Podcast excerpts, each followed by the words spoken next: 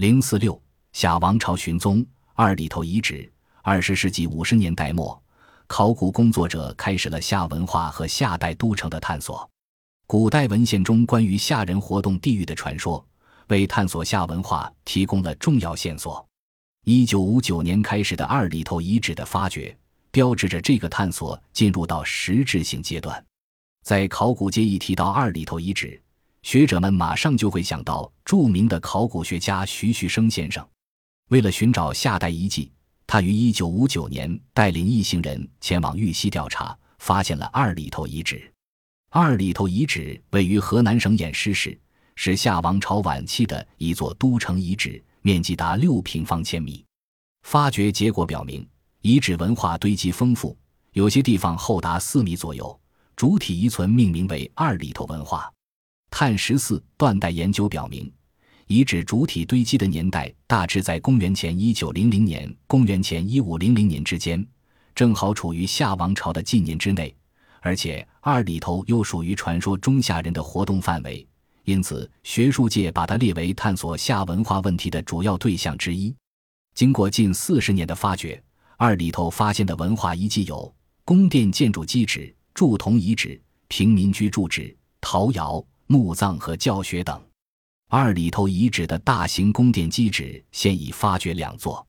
其中一号宫殿基址平面为正方形，面积达一万多平方米，为一高台式夯土台基。它的中部偏北有一长方形台基，上面原来建有一座殿堂。二号宫殿基址平面为长方形，形制与一号基址相仿，规模略小。主殿后部地下发现一座大墓。墓室面积二十余平方米，深六米余，可惜已被盗掘。二里头遗址的宫殿建筑，从形制到结构都表现出早期宫殿的特点，很多为后代宫殿所沿用。它开创了中国古代宫殿建筑的先河。遗址发现一处大型铸铜作坊遗址，出土大量干锅残片和铸铜工具，是目前所知中国发现的年代最早的一处大型铸铜遗址。虽然由于各种原因，遗址目前还没有发现大型墓葬，但它毕竟是盛极一时的夏王朝的国都，在一些中小型墓葬和居址中，仍发现不少文物精品，如青铜爵、青铜等，是目前所知中国最早的青铜容器，形制古朴庄重，堪称国宝。遗址中还出土有数面镶嵌绿松石的兽面铜牌饰。其中一件用二百多块绿松石镶嵌而成，制作精美，表现出极其熟练的镶嵌技术，是目前所知最早的铜镶玉石制品。出土的玉器已是超凡脱俗，风格独具，器型有龟、章、琼、戈、刀和柄形器等。其中一件柄形器有上、中、下三组兽面纹，是两组花瓣纹，兽面用单线和浅浮雕相结合的技法雕成。线条流畅自然，庄重典雅，还有七孔玉刀，也是二里头文化中重要的王礼器之一。遗址出土陶器很多，在学术研究上有相当重要的价值。